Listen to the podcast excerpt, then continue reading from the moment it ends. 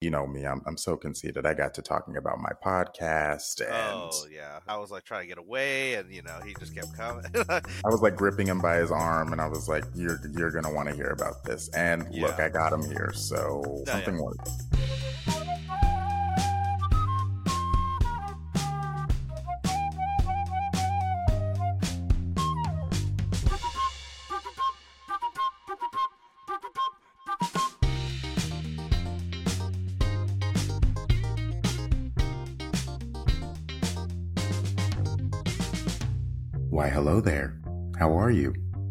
I, for one, hope you are doing phenomenal.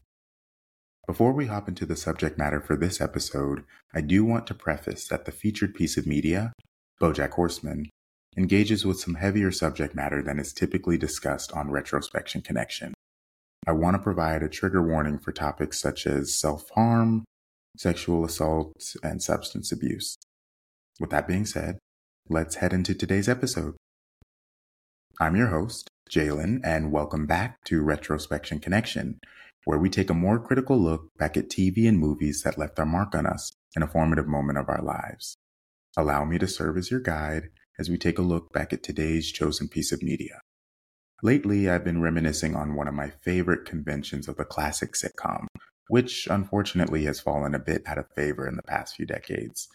I'm talking about the very special episode, you likely remember an episode of your favorite 80s or 90s sitcom that addressed an unusually heavy topic for the format, such as race and class issues, substance abuse, domestic violence, and a myriad other topics.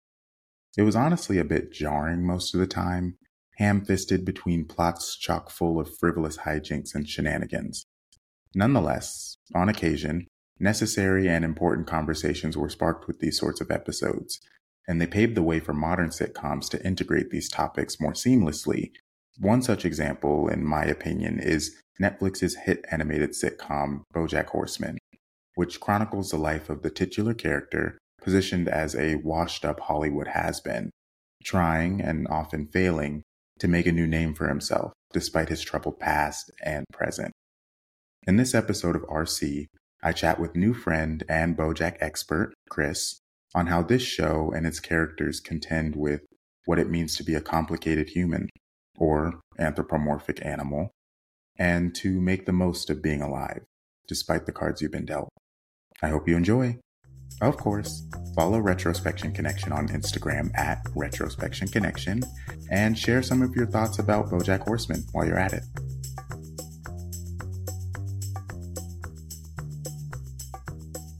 Alrighty, hello everyone. I am joined by a relatively new friend. Chris, would you like to introduce yourself as well as try to give your best uh, description of how we met each other? Hi, my name's Chris.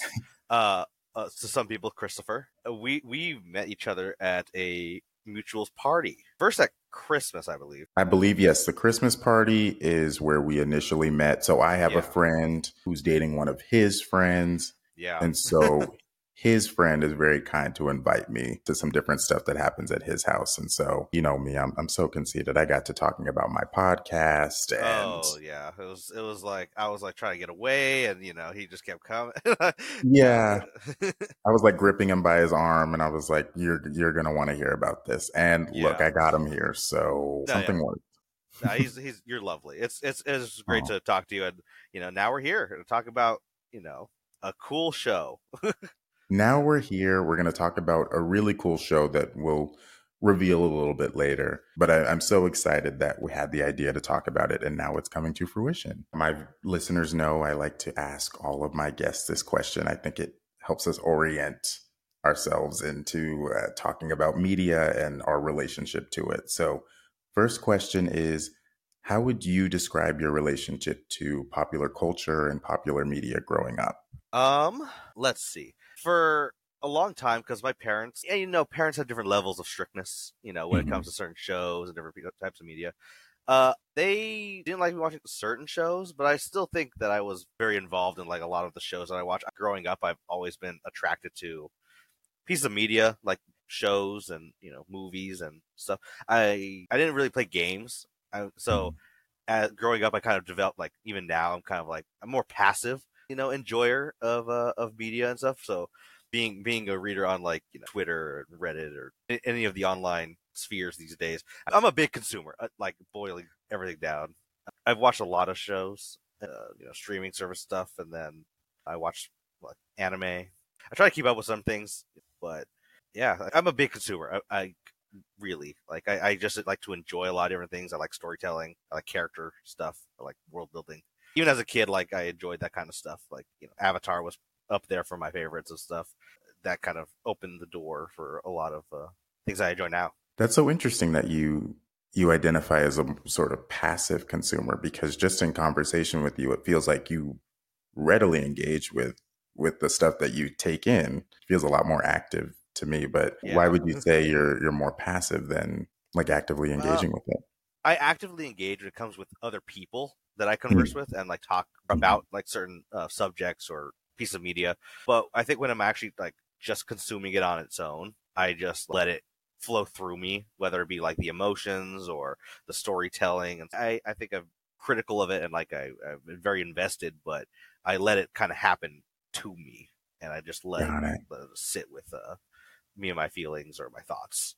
So I hear you. I actually really like that. I think you you need a balance and I've certainly been through phases of being a consumer where I'm both very critical when I'm speaking about it with friends and colleagues and stuff like that, and when I'm just watching it on my own. And I think you do need some time to just take some stuff in, don't think too deeply about it, and reserve those moments to think critically about that piece of media when you're in conversation with other people. So I actually really like that.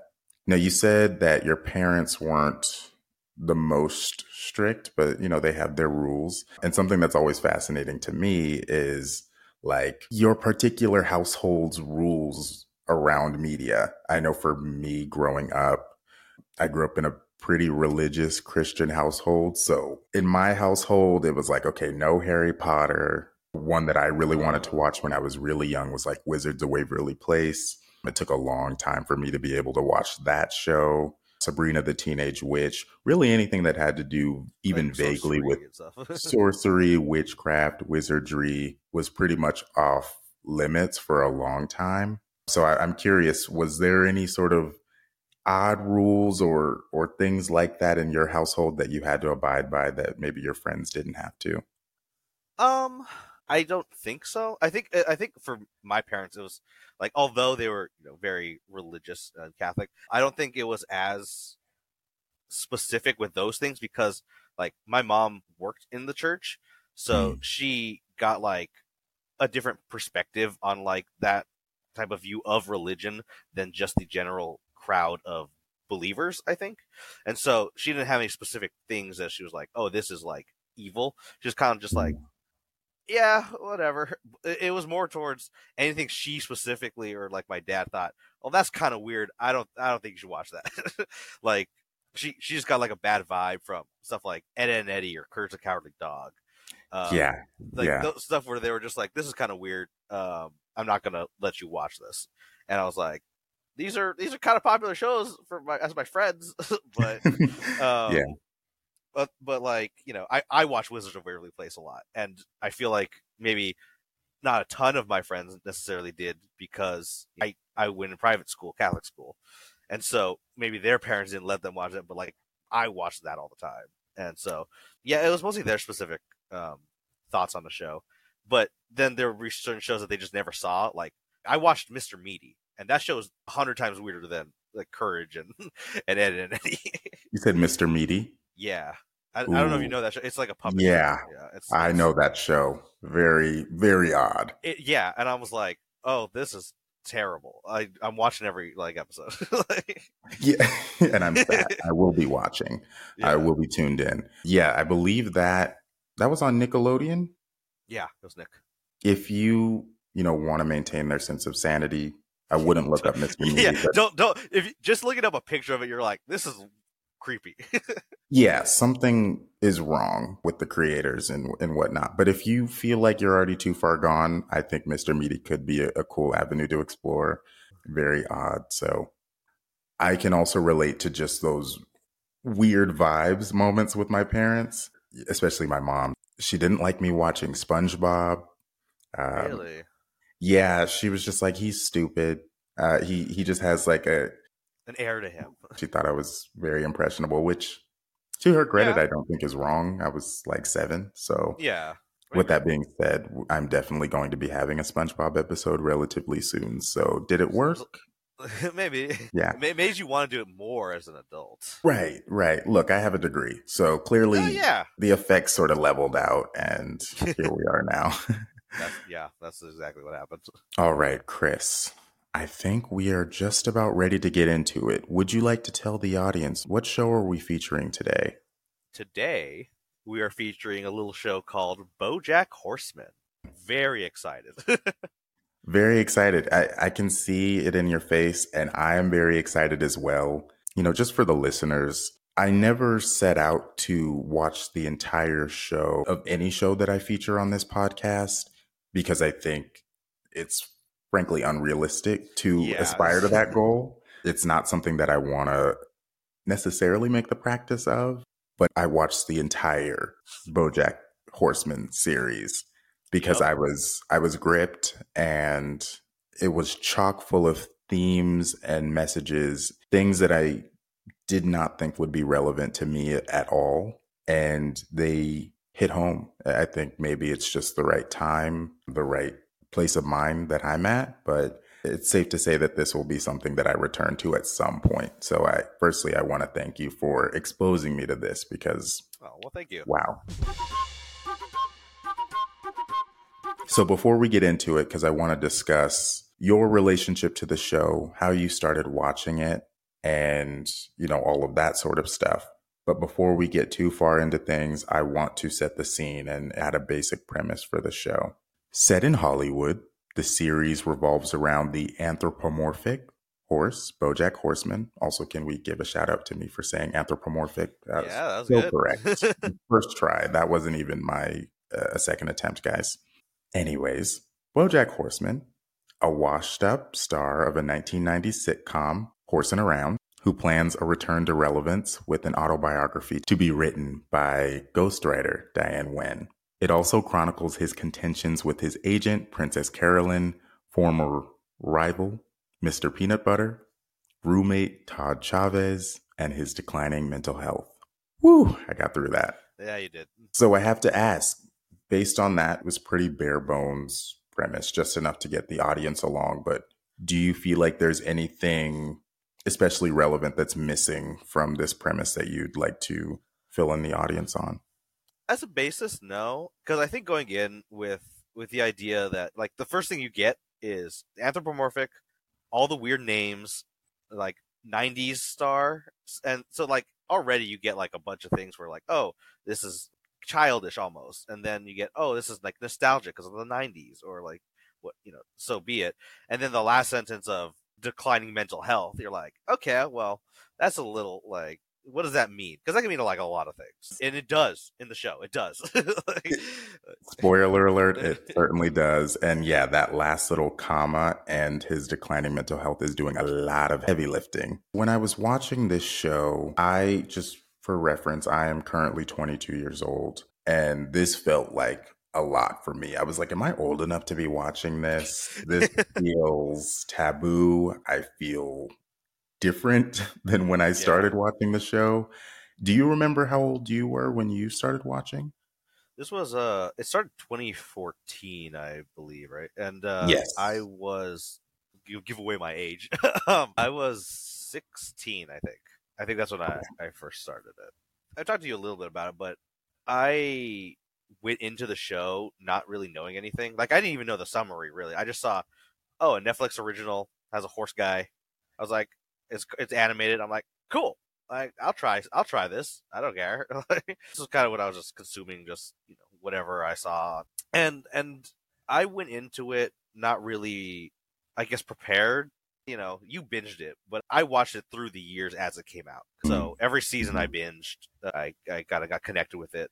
I, I originally had it on as background noise. I just walk mm-hmm. around, I do stuff, I you know eat, I, whatever, and I don't think it really sat with me like all the stuff that was going on in the show or what it was setting up. I don't think it really hit me like what the show was about to like season three. I think like not to say the first two seasons were bad. Like I they they have really important things, but I just think I wasn't there for it. By then, I, I would have been 18. I started to be like, oh, okay, wait a second. and, and that makes sense. 18 legally and i think even on an emotional and mental level can be a turning point for a lot of people. So it makes complete sense that maybe that was a pivotal moment for you in the show and your relationship to it at that time. But just watching the show myself a few weeks ago and we'll get into some specific themes later on but season 3 feels very pivotal to me as well. The first two seasons think conditioned me for one experience and then mm-hmm. season three, especially towards the end, gave me something entirely different. And I think that was the tone that hovered over the rest of the show. So for the listeners, there are six seasons. So from basically mid season three on, I, I agree. I feel like there's a slightly different tone to the show. And I was certainly more like attentive to what was happening in those seasons as opposed to what was happening at the very beginning. again, again, not to like undermine. Like there are some really impactful and emotional stuff in the first two seasons, but uh, like you said, like there is some shift that maybe it's because consequences in the show that kind of stay throughout. That you're like, oh, like th- this is like something actually occurred, right? And it's has changed the way that you view the show and the characters. And I think that is largely attributed to the who is the word serial when it's continuous and there's continuity, or is that Serialization, yeah. Yes. Yeah. So there's heavy serialization of this show, basically meaning that the actions taken in one particular episode do carry over into the next episode and even into the remainder of the show. So I think what we're kind of getting at is that as the seasons go on, there's more and more things that accumulate that are still considered. So it gives you a lot more to chew on and a lot more to think about as as the show goes on. I do want to touch on this word anthropomorphic. We talked about it a little bit in the premise, but I think that it's a really crucial part of the show that allows it to tackle so many of the serious topics that it does while still feeling somewhat familiar. So, what is that term? I think everybody will know it when they hear it. uh, anthropomorphic is just like was it like humanized versions of uh, of certain objects or creatures, and so like anthropomorphic horse, like it's a humanized horse. He basically has a human body with a horse head. Yes. uh, and I, I think the same goes through with the rest of the characters, where they just kind of slap on the the skin of whatever creature that they have, and with the head on them, and then they're kind of just people. like I, I think that's the basics of it, right? Like bare bones. Yeah, they're they're effectively people, but they have character designs that are modeled somewhat after certain animals.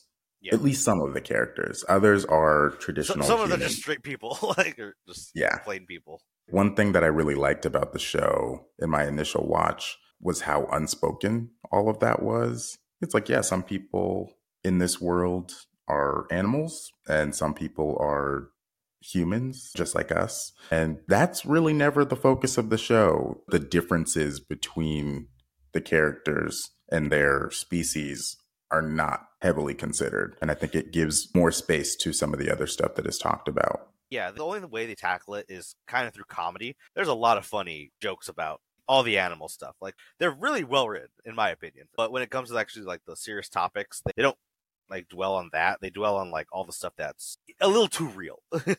Mm-hmm. uh, hmm Talk to me more about your relationship to the show as you've gotten older and how your perspective has shifted as you've gone back and watched the show. Since you said initially it was a bit more of like a background show that you would put on, and Yeah. and now it's something that you look at more critically. I, I think during the time that like, season three hit, I started being a little bit more actively like paying attention to uh, all this different stuff that's going on, the different themes. During that time in my life, I think I was already being a lot more introspective and a lot more self-aware of certain things about myself, about like my place in different relationships and you know the world. That's where I started kind of like looking at myself in a different way, and I think that that really helped me resonate with the show because the show is very open with its relationship with like the characters and themselves and their relationships to like everyone around them, and not a good way. like like a lot of these characters, I think are are pretty terrible people. Like there's only a couple that are just okay. Like even the good characters are like you know they they have their issues. totally, totally. Which is something that I overall appreciate about the show. All of the characters are flawed, very true to reality because I have yet to meet a perfect person. But you're very right. The spectrum seems to start at okay. And then there's the bottom, which I think like we Bojack, all know who's like, there. Yeah, know? Bojack is there at the bottom. Maybe a couple um, other characters. like...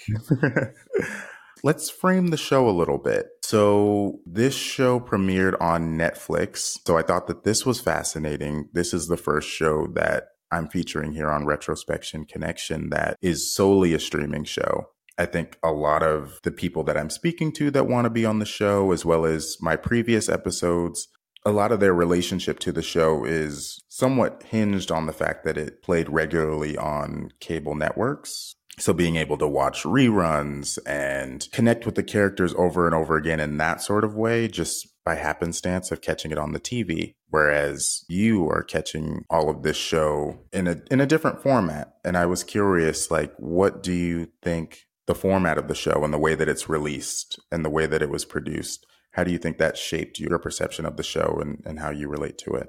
I think it works very well for this show because I think for some shows, having weekly episodes that are new and you getting attached over the characters over a long period of time, I think that that's important for a lot of shows. And I think that that you can, can gravitate towards a lot. But for something like this, which is so very heavy, when you're mm-hmm. watching it week to week, you can just sit with certain things and be like, I just can't, I just don't want to do it. And you don't get any resolution to it until months later, possibly. So having it in a binge format where you kind of just get to consume, you kind of either can speed through it or let the emotion sit with you. That's that's up to you, and get some sort of resolution uh, as it goes on. I think that it works perfectly for something like this, where you know you have to kind of like decide am i going to just try to breeze past it or am i going to try to deal with certain things that i'm feeling i think that that works very well because some shows if they're in a binge format are very easy to forget. But I think because this evokes a lot of strong sense of emotion and possibly your own history, I think that that makes the show stick with its viewer a lot easier than if it was just a regular comedy drama or you know action series that you binge. So I, I think for this specific case, I think it's amazing. And and for me too, like I, I binged every season as it came out, and mm-hmm. I I want to say I rewatched some like after the third season. I, I think I want to say I rewatched some stuff because you know from year to year you don't necessarily remember every little thing, and and uh, you know this show is very good at creating consequences to like every little action that happens. So you want to like pay attention to like oh shoot like, this thing that was happening season two it's is brought up again or season one is brought up again. I think all of that kind of like lets you consistently deal with all the stuff that's going on. Yeah, I noticed that too. I feel like other shows that I've binged, even if they mean a lot to me in the moment, I'm almost certain to not be thinking about it in the next week. And who knows? It's only been about that amount of time for me and Bojack Horseman. But there were certainly a lot of moments where the show forces you to reckon with the actions or the words of a certain character, whether that be Bojack or any of his friends like Mr. Peanut Butter or Princess Carolyn you can't not think about them. And there were moments where I was watching it like towards the end of the night. And I'm like, I'm just supposed to turn off the TV now and go to sleep. I am yeah. unsettled. And it wasn't even necessarily because they did overtly heinous things. Sometimes that was the case. Sometimes. But a lot of times their actions, their words, their sentiments were a lot more morally gray and confusing and the thoughts that they would have occasionally remind you of your own. And so you're constantly having this conversation both with the piece of media but also with yourself. Yeah. Like what beliefs, what feelings, what thoughts am I sharing with this character that I can acknowledge is so deeply flawed? What does that say about me? Yeah. And so maybe that gets to the crux of what you were talking about. But this is not just your average show. And I think the streaming format definitely allows you to go back and continue to engage with this stuff in a in a more critical way. Yeah, absolutely. The show really, for me at least, it made me like look at certain views that I was having or you know feelings that I was going through. And just like you know realizing that albeit some of these characters are like very bad that's inherently human like to do bad things and to try to get past them and grow. And a lot of it's up to like you. Letting the show give you like the choice of the path is what really sells it. Because I, I know that like a lot of shows do that or try to do that but i think this one it does it so well because of all the things that you said nicely said I do want to segue a little bit, and I want us to get more into the weeds of some of the themes and the concepts. Yeah. The, so that the listener can understand, because I think right now we're both like we're, fangirling yeah, we're about trying, the show. Yeah, we're trying to be vague, also. You know. yeah, and, and folks are like, I, I've never seen this show, so I don't know what they're talking about. Should I watch it? Should I not? So we will get into the the specifics of it. But I, I want to talk a little bit more about the format of the show. This show is what most people would call an adult cartoon, yeah. a la like a Family Guy, an American Dad, King of the Hill, Simpsons. It's an animated show that is aimed at adults, which uh, I, I unfortunately think, yeah. gets compiled into just a larger group of shows, despite yeah. the fact that a lot of times those shows don't really have much to do with each other. Do you feel that this show is a quote unquote adult cartoon and, and carries some of the same themes and tropes that others of its kind tend to? Uh, I think to some degree, but I think that Bojack uses those tropes, ideas, preconceptions, and I think it uses that very well. We've talked about it a little bit already.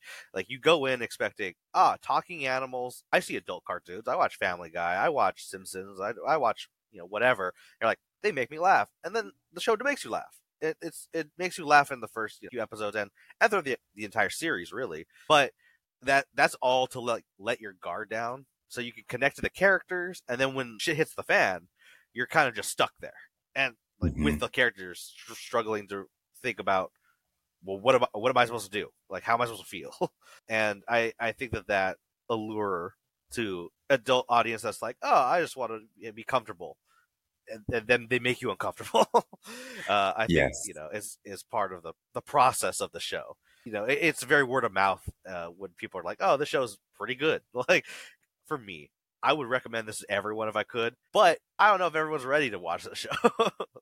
like, just I don't think everyone's mentally there to process every single thing that goes on in the show, and that's okay. Like, and that's not even coming from like a pretentious place either, because I don't want anybody to get the idea of like, oh, you're not mentally sufficient enough to watch this show. It is not that. It's more a matter of this show deals with some heavy, morally ambiguous topics that if you're not in a space to take that in because maybe you're dealing with some of your own shit, please honor that and maybe stay away from this show until you're in a, a slightly better mental space and emotional space. Or it could work the other way, where if you're in a rut of yourself and you don't know how to like deal with it and you feel alone, like this could resonate with you in a way that you're like, oh, I feel seen and heard. Uh, and yeah. I think it, uh, it, ultimately depends on how you react to pieces of media that like resonate with you. If you're avoidant towards it, then that's fine. If you resonate and you want to connect with it more, I think that this the show works with that too. But yeah, it'll evoke strong emotions. I I think. Totally. I totally agree with you.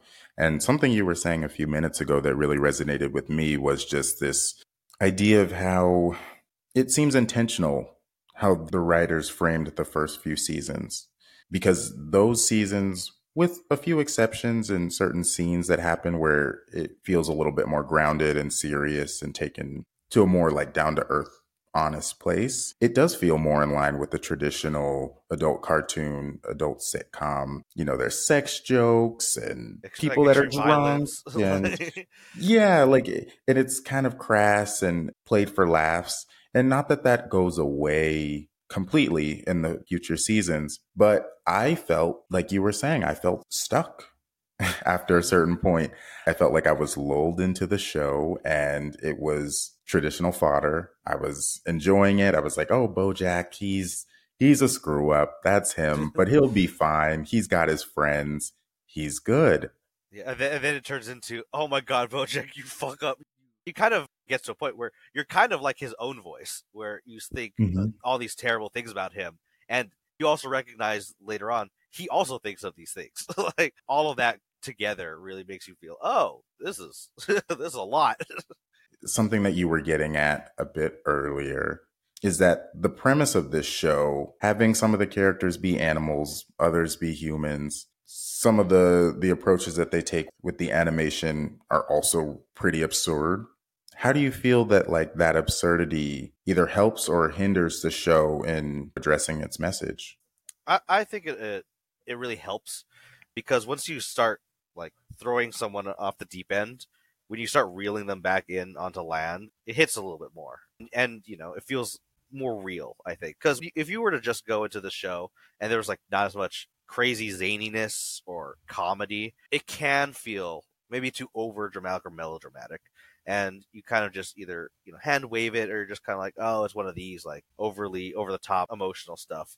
But I think a lot of those crazy stuff is supposed to make you feel you know, secure a little bit. It's supposed to make you feel a little bit more comfortable and more accepting of the weird. It, it gets weird, it gets wacky, and I think that that is supposed to get you attached. So when you get all the grounded stuff, you're like, oh, I'm I'm already connected to this crazy world because for you the zaniness is already like real enough because you put your mind in a way that oh this is how the world is and so yeah. when, when the deeper more painful things happen you're already 100% and then it just kind of hits you harder. So you're disbelief is already suspended just by virtue of watching the first five seconds and you're like oh that's a horseman and yes, we are exactly. we are just supposed to accept it and he's talking to a human person and they're understanding each other and, and there's no question of either of these people's relationship to each other they are equals. And so yeah i agree you just start to accept everything that the show has to offer and i think it in some ways does make it easier to grasp some of the heavier concepts that are addressed later on.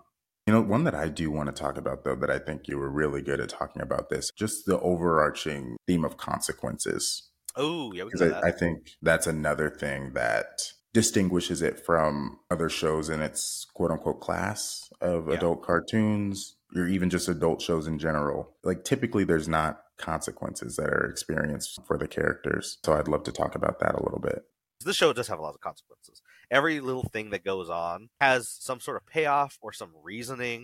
You can see the lines of these people and their feelings and and their thought process and how they got there.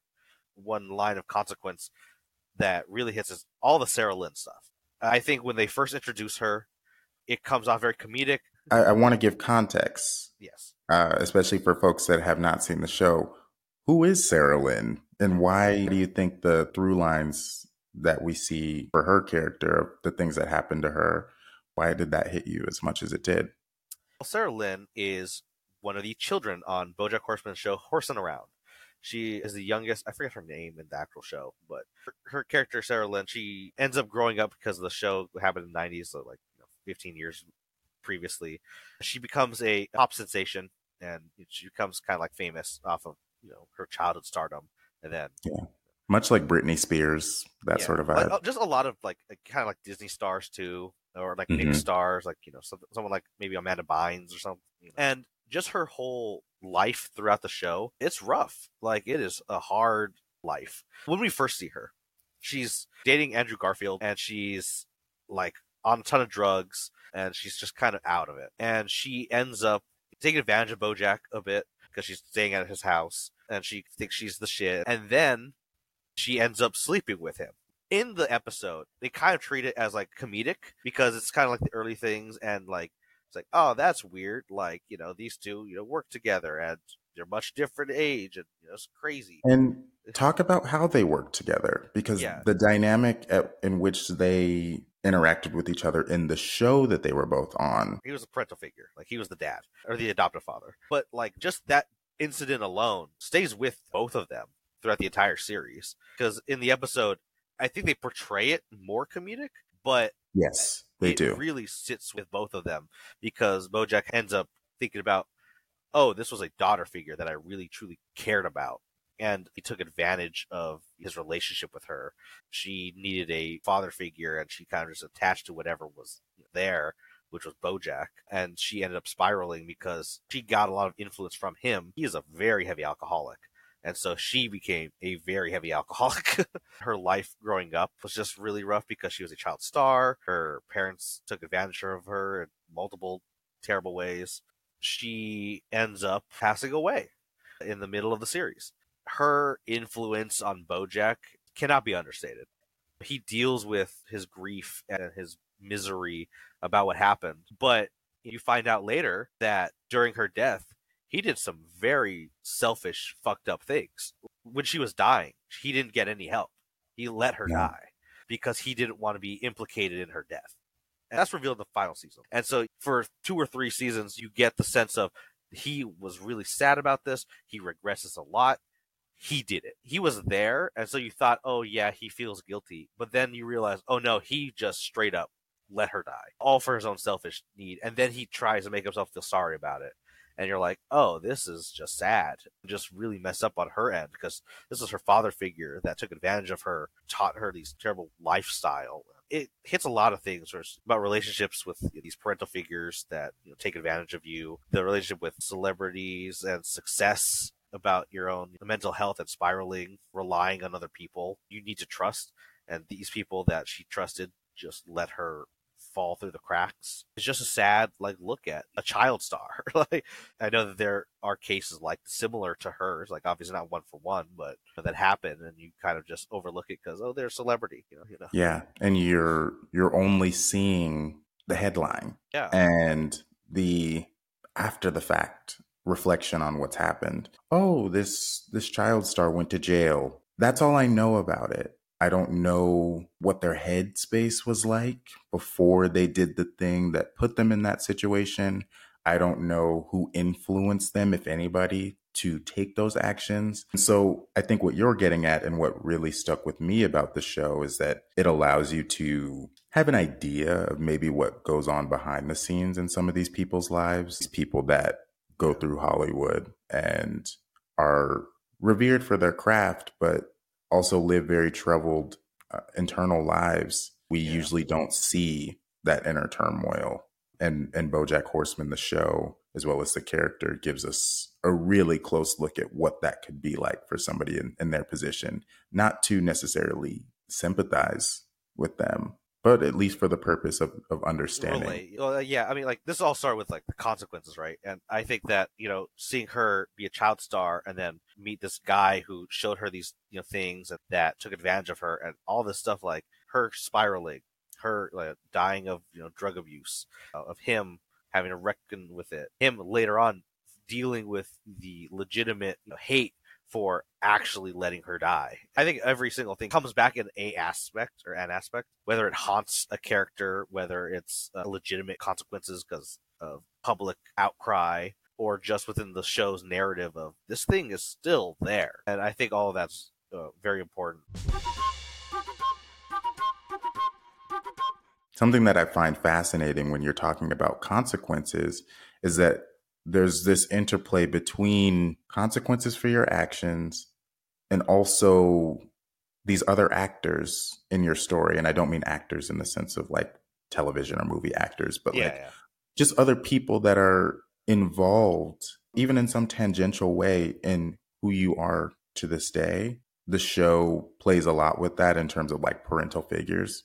So we have bojack and his tv daughter sarah lynn that we talked about um, but another big storyline that that spans throughout the whole series is the dynamic between Bojack and his mother, and it it makes you think because I think we've all had very complicated relationships with our parents, and if any of the listeners have not, I would love to interview you. I would love to uh, meet somebody that's had an idealistic, uh, perfect, relationship perfect with their parents. You know, good on um, you. like, well, good on your parents, I guess. yeah, I'm like dope. I, I'm I'm glad to see that somebody made it through. But I think framing so much of the show around these complicated parent-child relationships and seeing these characters reap the consequences for in some cases just their upbringing and, and what they were taught to believe about the world and about themselves is super fascinating and i was wondering you know, if you had any more to say about the sort of parent child dynamic that that cuts through Oh, Not only Bojack's story, but all of the characters. I could talk about parent stuff for a long time. I, am very critical when it comes to parenting. I've even talked about it to my parents, and they probably don't love that. like, um, but I, I think that this show really emphasizes uh, is your upbringing can create and form a foundation of who you are, but that doesn't excuse you. Like it doesn't excuse all terrible things that you do. It can mm-hmm. it can explain it and define it, um, but I don't think it excuses you at all.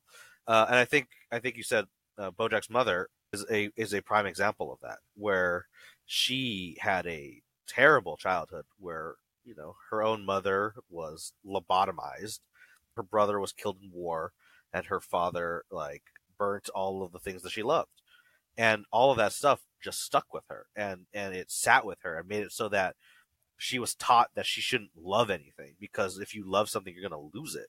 And that mm-hmm. pain is is greater than anything anyone could cause. And that influences bojack where she just straight out tries not to love him. And bojack being unloved makes him crave for so much attention and so much fervor from everyone in the show and he and i think that you can see that very readily trying to be a star and you know maintain his his influence of you know, being a celebrity trying to get others, you know, attention, to get their love, to get their eyes on him. And that's that's burned into his mother's head because, you know, she wants him to be a star for her own, you know, sake and that she just doesn't love him. Like she just tries mm-hmm. not to. That makes it explain, oh, Bojack is craving this attention, this this love that, you know, his was never provided. But he that doesn't excuse him doing these terrible things to people. Like all the stuff that he did with Sarah Lynn that caused her to you know to die by you know overdosing and and you know taking advantage of her. He wanted to t- have a real connection, and I don't doubt that he mm-hmm. genuinely loved her. It was it was such a twisted way and in such a a negative view of you know what love should be that it made their relationship crumble by having her die and him you know create the self-loathing because you know he was you know hated by his family and I, I always think that when it comes to parenting every little thing that you do your kids are going to remem- remember. But for mm-hmm. you, you're you're not going to think anything of these these actions that you do. Your childhood is the basis for who you are, and I don't think a lot of people give enough credit to that. I think we are doing it now better. I think a lot of people are being mm-hmm. a little bit more open to, oh, my childhood was like this, and and it sucks because I know that parents don't want to think that they're bad parents, but mm-hmm. I think this show helps with allowing yourself to recognize what I did was wrong. I hurt someone. I fucked up and and owning up to that and realizing that you can try to be better and to grow, I think is very important because you know even season six BoJack, he he was trying his best and he was being better person. He grew a lot for a while at least, and it's up to you to kind of make sure you don't fall back into the spiral of chaos and destruction that you leave with all the people that you care about. But that's that's up to you, right? Like once you grow up, all our childhood trauma, like even though we could explain it, you know, try to heal from it. If you're doing bad things now, like that's on you. And that's okay to grow from. But you just have to know that you have to take ownership of that. I've certainly had to reckon with it. I think we all do at some point uh, yeah. once you become an adult. I'm really upset about some of the things that happened to me when I was a kid, about the way that things were handled. It's frustrating to realize that, you know, maybe somebody will never apologize for the way that they may have made you feel. Yeah. And that does not mean that you get to treat other people that same way or even worse. Yeah. That that's not an excuse and I think that that's been an undercurrent in what you've been saying as it relates to the show but also just in in life. Yeah. Adulthood is all about accountability despite the circumstances. And I think that you as well as this show have really uh, done a good job of, of expressing that because it's true. Is there anything that like stuck out to you that you're just like, oh, this thing was really resonant? Hmm. Well, I think the other side of consequences and mistakes and you know things that you're at fault for is at least hopefully atoning for the things that you've done wrong and and trying to grow after the fact and I, I really like how the show reckons with that as well. Bojack as the main character, we've we've touched on it ad nauseum at this point. He's done a lot of things that the average person would probably deem unforgivable. Oh yeah. I'm curious to hear your thoughts about like how the show handles trying to address forgiveness. It doesn't seem like to me that the show treats it how other shows treat it or how people generally come to understand apologizing. I think I grew up thinking, okay, if you apologize for something, you'll be forgiven. People will get over it and then maybe they're the bad person if they don't forgive you. But I think this show really puts forth the idea that there's really no amount of of apologizing or trying to make things right that has to make somebody else forgive you or or understand your perspective or empathize with you. What do you think about how the show handled that? My own personal view on, you know, forgiveness and stuff is I think anything can be forgiven. I don't think anything's truly unforgivable, but I don't think anyone has to forgive anyone. You don't have to forgive people that did even to others, small slights against you. Like you have the right not to do that. If you feel hurt, if you feel like they don't you know, mean it eh, or whatever, you you could just be like, I don't forgive you. Having Herb, a, a man with cancer, in season one, not forgive Bojack when Bojack's apologizing to him for shitty things that he's done. It really opened, you know, my eyes to oh shoot, you could just not forgive someone for something. And Herb did a little bit, you know, out of spite, but like you know he had the right to, right? Like his his best friend just left him when he was struggling the most. He felt like that was too terrible to forgive. You know, forgiveness and you know relationships with people are you know more complex than oh I'm sorry oh it's okay. Like feelings linger. You don't have to get over everything, but uh, I think ultimately the important part is that actions speak louder than words because you know for for bojack it's very easy and for anyone it's very easy to go up to someone that you've hurt and just be like oh i'm sorry.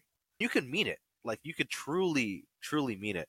But if you're not going to do anything about the issue that you caused do you really like care? I don't know if you do because you know diane and todd i think both say something similar to uh, bojack both which are his friends uh, that you can't keep doing terrible things and getting away with it. You have to try to be better. And I think that that's super important because I think even in, you know, my own personal life, like there are people that I've gone up to and said, Hey, this thing that you do really hurts me and I don't like it.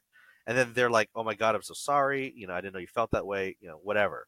And then a month later, they do the same thing. For me, it helps like letting it out and like talking to them about it. But I don't know if they actually give a shit. Like, you know, like maybe to them they're like, oh, it's just a habit, and I'm like, be better. I, I'm not exempt from that. Like, there are things that I do that I know I can be better at, and that I am not taking the actions to do better. And I think that trying to grow, like whether it be me or whether it be these people that you know hurt me or whoever, like I think is important. But uh, you know, I think you have to kind of wrestle with the fact, like, is this something I want to do? And if you're struggling, mm-hmm.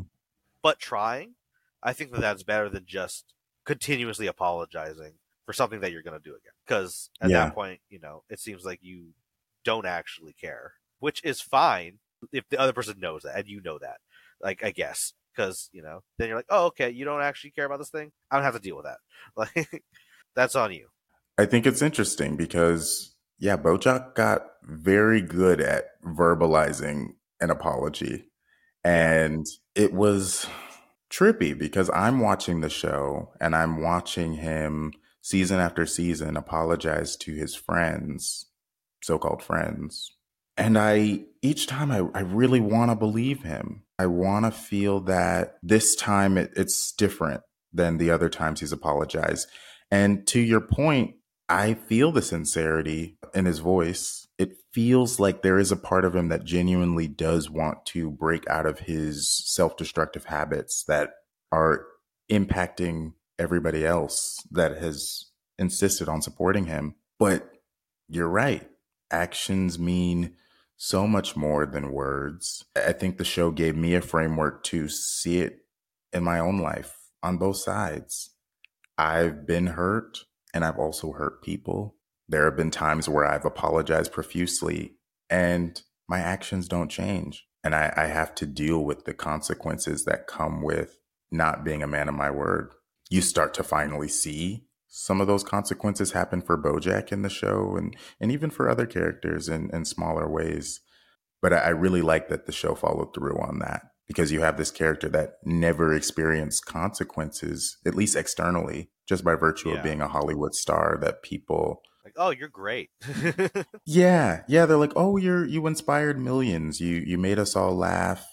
And so he didn't really experience a lot of consequences for a very long time, at least outwardly. It's a whole other conversation of his internal consequences yeah. because I think he he suffered by virtue of his actions, but in terms of like public consequences or punishments that he had, tho- those came much later in the show. Yeah.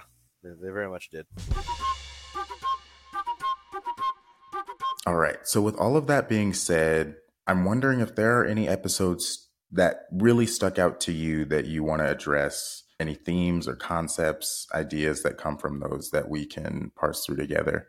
Uh, yes. I think I told you to pay attention because you were watching the show as we talked. Mhm. Uh, and I told you to pay attention to the second to last episode. Uh, Yes. It's, it's called The View from Halfway Down. It's not an uncommon opinion for Bojack fans, but it's one of my favorite episodes of anything ever. Like, I think it's just amazing. The, the premise of it, for listeners, is basically all the people that you've seen throughout the show that have passed away are at a dinner party and they talk about you know death they talk about their relationship with death their the relationship with life the meaning of life and what's you know your purpose it, it tackles all of the general themes of you know living and death. And it gets every single character's perspective on how they view it because they all die in many different ways you know tragic or natural. And bojack's there just kind of listening mm-hmm. because ultimately he's also dying. You know it's it's his own brain trying to like you know make reason to all this stuff and ki- kind of projecting what he thinks they would say. For, for me i think it's like very important and resonant. I'm going to tell you a little bit about, about myself if that's okay i you know was very close to my grandmother on my mom's side and she had a lot of friends that i would you know talk to when i was a child but because of that and, and through other like circumstances i know a lot of people that have passed away and when i was a kid i i went to quite a lot of funerals and so my relationship with death is a little bit different i think from other people like my age. I haven't lost any of my like i guess immediate family members bar my grandmother but i, I still think that you know, seeing a lot of people you know dying of you know cancer dying of you know old age and these all these people that you know i, was- I knew when i was like five or six or you know as i grew up and be like oh i you know these are people i talked to and and having to deal with like oh they're not there anymore. It made me deal with with the idea of death a lot you know, to, to a point where like i'm i'm very scared of it. It's great. But i i think these characters like talking about it i think is is very important for you know, coming to terms with it in some aspect and kind of like realizing what you want to do with your own life. How did you feel when they start talking like when they all gathered and they were all like oh you know i died this way and i was important and then they're like uh yeah well you're sitting at the same table as i am and i didn't do anything. Like, Yeah, it was interesting because, firstly, it makes you think about the fact that okay, BoJack is sitting here at this table with all these people that we know have have passed away throughout the show. So, as a viewer, I'm like, oh shoot, this fate that I I feel like has been following him throughout the whole show, and I I feel like I've been personally invested in fending it off. It may have caught up to him. It felt a bit like a failing on my part in some abstract way because I felt like I was pulling for him to do better and and try to improve himself physically, mentally, emotionally. So that really stuck with me. But I certainly made me think a lot about death and the fact that it doesn't really matter how much you did in your life, how many people you inspired, uh, you know, how many people's lives you touched. Not that it doesn't matter. I, I don't want I don't want to frame it in that way, but yeah the outcome of life is death. In that sense, it doesn't matter who you were in life because we all will reach that that same end. And it unsettled me, of course. yeah Because little, I think- Yeah, because I think we all generally speaking, we all strive to live a meaningful life, live a life that feels like it's doing something for the people that you care about, the people that you love. And so to think that it could all be for naught or that at the end of the day, none of it really matters, it, it's frustrating. It, it's hard to yeah. wrap my mind around. Yeah, I think the episode does a lot in terms of like, because it gives you that that perspective uh, on a couple of the characters where you have some terrible people that are also with people that have done a lot of like generous work and mm-hmm. they're all still sitting at the same table it, it is very um, pessimistic i guess how you feel about oh well this is kind of like where we all end up your religious views you know aside we're all going to pass away like mm-hmm. like mm-hmm. what happens after that no one ultimately knows for sure but you know i think all religions and all like views on you know life they they tackle an aspect of death and like what that means and where that goes because we're un, I think you know unsure because we don't know how what's going to happen. But I, I don't know. I, I think for me because I've sat with it a lot longer, even though that endpoint is the same, I think that that makes the living I think more important mm-hmm. because you know these are you know even though this is like the end stop, like that that just makes the you know uh, that cheesy as this the journey like like what's important. I think that you know living your life and doing good today and enjoying it and living with peace at peace with yourself and those around you. That's all the difference, right? Because if you live a negative life and you bring negativity around the world and yourself, when you know the time does does pass and you know we we all die and we kind of just end up, you know, where we end up, then all that you had was the negative and this terribleness. And I know that that is thrust upon people, and I know that that's terrible but if you could try to do bring a little bit of you know enjoyment or contentness to yourself or those around you i think that that is what makes death okay you know? I think that you know living life well and in in a matter that you can you know look back on fondly and and be content with i think going into the whatever whatever's next will be a lot easier you know there there's there are people that try to be miserable like bojack or bring misery around them because they don't know how to deal with their themselves. And I feel like that's such a disservice to all everyone else has done and all that you've done. Living is a crazy rare thing in the grand scheme of things. And I think that trying to bring about some sort of, you know, positive, I think is important. And trying to do that, I guess, too. Like not even just doing it. Actively trying just to, to to make things a little bit better because that is all we have. I, I think that, that that can be a little relieving to think, oh, we could try to be better and try to be good. I, I really like that. I too am scared of death. I, I think a lot of people are, and we all have our, our different reasons for why. But I guess in, in further reflection about that episode, it's also a lot about life and, and what you do with it while you have it. Because I think that is that was the equalizer between everybody at the table, despite their personal actions and the quote unquote good people at the table, the quote unquote bad people, they're all there and they all have to sit with the lives that they had. But we here on the side of the living still get to make choices. We still have the autonomy. We still can choose to get up and do a little bit better than we did the day before. And you're right. I think that that is an optimistic message to take from that episode. So that was the penultimate episode.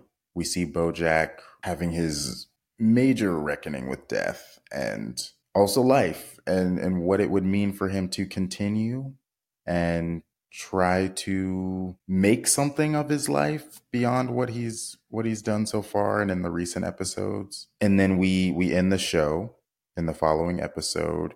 And I think the the theme that I'm left with is really moving on and and moving forward, stepping out of patterns and traditions that seems like a lot of the characters thought that they couldn't break out of for the previous six seasons. How do you feel that the the show ended? What are what are your thoughts on some of the major themes of, of that last episode? Any takeaways that you're still sitting with?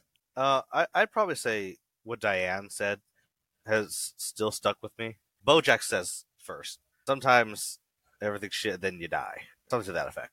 And then Diane says, sometimes, but sometimes everything's shit, and then you keep living. And I, I think that that is the basic message that you're supposed to take away from Bojack. You know, I think that ultimately, no matter what happens, no matter what you do, to, to keep living. And what that means to you or what that means to those around you, I think differs. But things can only change if you keep living and you grow and you change and make things better, adapt and overcome. And, and on the opposite end, you know, things can get worse. You can bring terribleness through the, through other people. But I think that living is is that's what it's for, right? I, I know that that can be hard, and, and that life is, you know, for many people truly terrible. But I think that the penultimate episode of Death is supposed to encapsulate like you know this is it after that like after death we'll find out what happens but nothing can change any longer you can't grow you can't like make things better can't make things worse allowing yourself to be like okay well taking the steps to do stuff i think can be really important yeah, I'm interested in knowing if that is your philosophy. Where do you source that from? What for you allows you to say, you know what, life can throw as many curveballs at me as it will. My desire is to keep growing and to keep changing. What do you think inside of you tells you to keep doing that? Well, first, before I before I answer that, I remember the full quote. It's life's a bitch, and then you die. Then life's a bitch, and then you keep living. That was on my mind. I just want to get that out, out of the way. Sure. because just, just, in case the audience was like, this guy doesn't know what he's talking about. like, uh, but as for as for me personally, I think like anyone in our generation, we have our bad days, like, and you know sometimes there are things that feel like too rough to tread on. But there's a lot of things I've enjoyed, and you know there's a lot of connections that I've made, and despite a lot of times how I feel or you know how things are going, I enjoy living. I I, en- I enjoy being alive, even with the pain and stuff whatever trauma I have. I enjoy being on this earth, like being able to do different things and and to feel, to grow, and to make relationships. I, I think having that in the back of my mind has really helped, even when things can get pretty bad mentally. Knowing that I'm here, I value a lot. God, that was that was really earnest, and I, I appreciate you for sharing that. And I, I, was curious because I struggle with that sometimes, figuring out what is the source for me what is that thing that makes me want to keep trying? Because, yeah, you, you can have those days, those off days where you're just like, what am I doing? Yeah. is what I'm doing making any difference for myself or the people that I care about, the things that I care about? And so I think it's really important to try to center yourself and, and find that thing. Yeah, I think that something that we've forgotten, whether it be from capitalism or whatever, is that mm-hmm. being alive is enough. It's very easy to forget that or exclude that. It's okay to just exist and to be content with that because I know for me, I, I, struggle too with my purpose or what I'm doing, and realizing that it's like you know I don't owe anything to the universe or to anyone. Not like in a negative way, but just that is okay. It's extremely hard to remember that, and I think to tie things up with with this conversation about BoJack Horseman, that's maybe something that at a different time in his life, BoJack could have heard, and and maybe that would have made a difference for them because they they chased for so long this need to feel seen and heard and that's extremely valid. I think we all have that on on some level but all the characters uh, on some level needed to hear that that is all that you have to do sometimes. You're right. I think we've we've lost sight of that and god i don't know if i can ever internalize that. I, I really hope yeah so, that, that part's the hard part.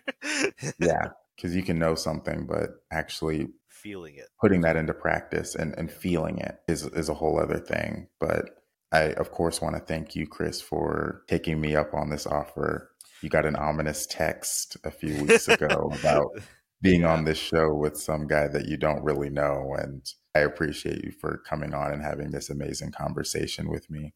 Oh, it's been great. I've loved it. like, like uh, I I do remember getting the message. I was like, "This is a random number. Oh, it's a long message." like, and so, but then I was like, "Oh yeah, that's this sounds great." Like, uh, you know, like I said, I love talking to you. You're great It's been uh, a wonderful experience. Thank you for having me. Of course, you were great as well, and I think the way that we're we're closing out this portion is really apt, and I I hope that the listeners. I know this was a heavier episode, but I, I hope that we can leave things on a slightly optimistic note. Well, with that being said, stay tuned for ad break. We'll be back.